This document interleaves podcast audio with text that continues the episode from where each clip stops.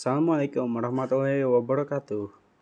Perkenalkan, nama saya Muhammad Faiz Mumtaz Hakim, mahasiswa dari Prodi Ilmu Ekonomi dan Keuangan Islam, Universitas Pendidikan Indonesia.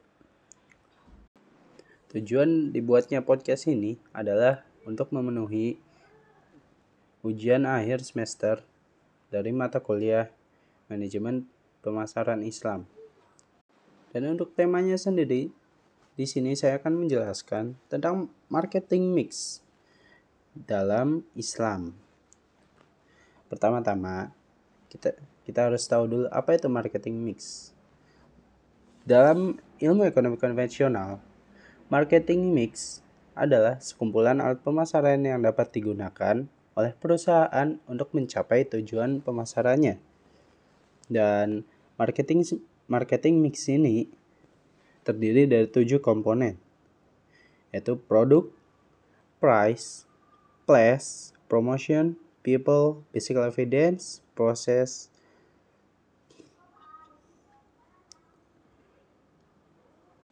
Yang pertama produk. Produk itu adalah barang atau jasa yang akan ditawarkan kepada konsumen.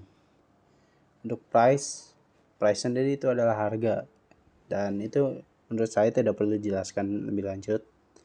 Untuk ketiga, ada place, lokasi yang berkaitan dengan saluran pemasarannya. Lalu yang keempat, ada promosi yaitu berkaitan dengan pemasaran kepada para konsumen. Yang kelima, ada people. Adalah individu yang memainkan peranan dalam penyajian jasa atau barang yang akan dijual kepada konsumen. Yang keenam, ada physical evidence. yaitu lingkungan di mana produk disampaikan oleh konsumen dan produsen berinteraksi, sekaligus berbagai fasilitas yang tampak. Dan terakhir, ada proses. Proses itu adalah rangkaian aktivitas dalam penyampaian jasa atau pelayanan yang diberikan kepada oleh produsen kepada konsumen. Nah, yang barusan itu adalah marketing mix versi ekonomi konvensional. Nah, sekarang saya akan menjelaskan tentang konsep marketing mix dalam sudut pandang Islam. Nah, marketing mix dalam Islam sendiri ini menekankan tentang prinsip keadilan. Atau jika lebih spesifik, itu menjelaskan tentang bagaimana kita harus bertindak jujur dalam melakukan transaksi. Dalam dalam marketing mix Islam sendiri meliputi lima prinsip yaitu produk, harga, promosi, distribusi, dan orang. Dalam Islam sendiri, proses produksi itu memiliki beberapa ketentuan. Yang pertama, produk produk yang dihasilkan harus sah menurut hukum dan tidak mengganggu atau merugikan kepentingan umum dalam bentuk apa pun. Yang kedua, produk harus harta benda aktual dari pemilik. Maksudnya bahwa produknya itu bukan hasil dari mencuri atau hasil dihasilkan lewat cara yang haram. Yang ketiga, produk itu harus bisa diserahkan. Maksudnya itu barang atau jasa yang akan diberikan kepada konsumen haruslah tampak atau bisa bisa dibuktikan. Jadi tidak sebagai contoh yang salah adalah penjualan ikan di sungai.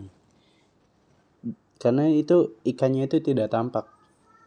Jadi itu tidak tidak termasuk dalam proses produksi yang dibolehkan dalam Islam. Yang keempat, akad penjualannya harus menetapkan secara jelas kualitas dan kuantitasnya. Jadi sebagai penjual kita tidak boleh menipu tentang kualitas barang atau jasa yang akan kita berikan. Begitu pula dengan kuantitasnya. Lalu yang terakhir, proses produksi harus dijalankan dengan halal dan baik. Kemudian konsep yang prinsip yang kedua yaitu tentang prinsip harga. penentuan harga dalam Islam ditentukan dari titik keseimbangan antar permintaan dan penawaran.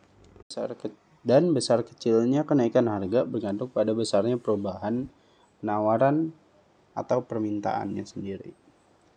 Jadi kita tidak bi tidak boleh menentukan harga seenak, sendi seenak sendiri atau menentukan harga jauh di atas harga pasar rata-rata karena itu termasuk monopoli. Kemudian prinsip yang ketiga yaitu tentang promosi.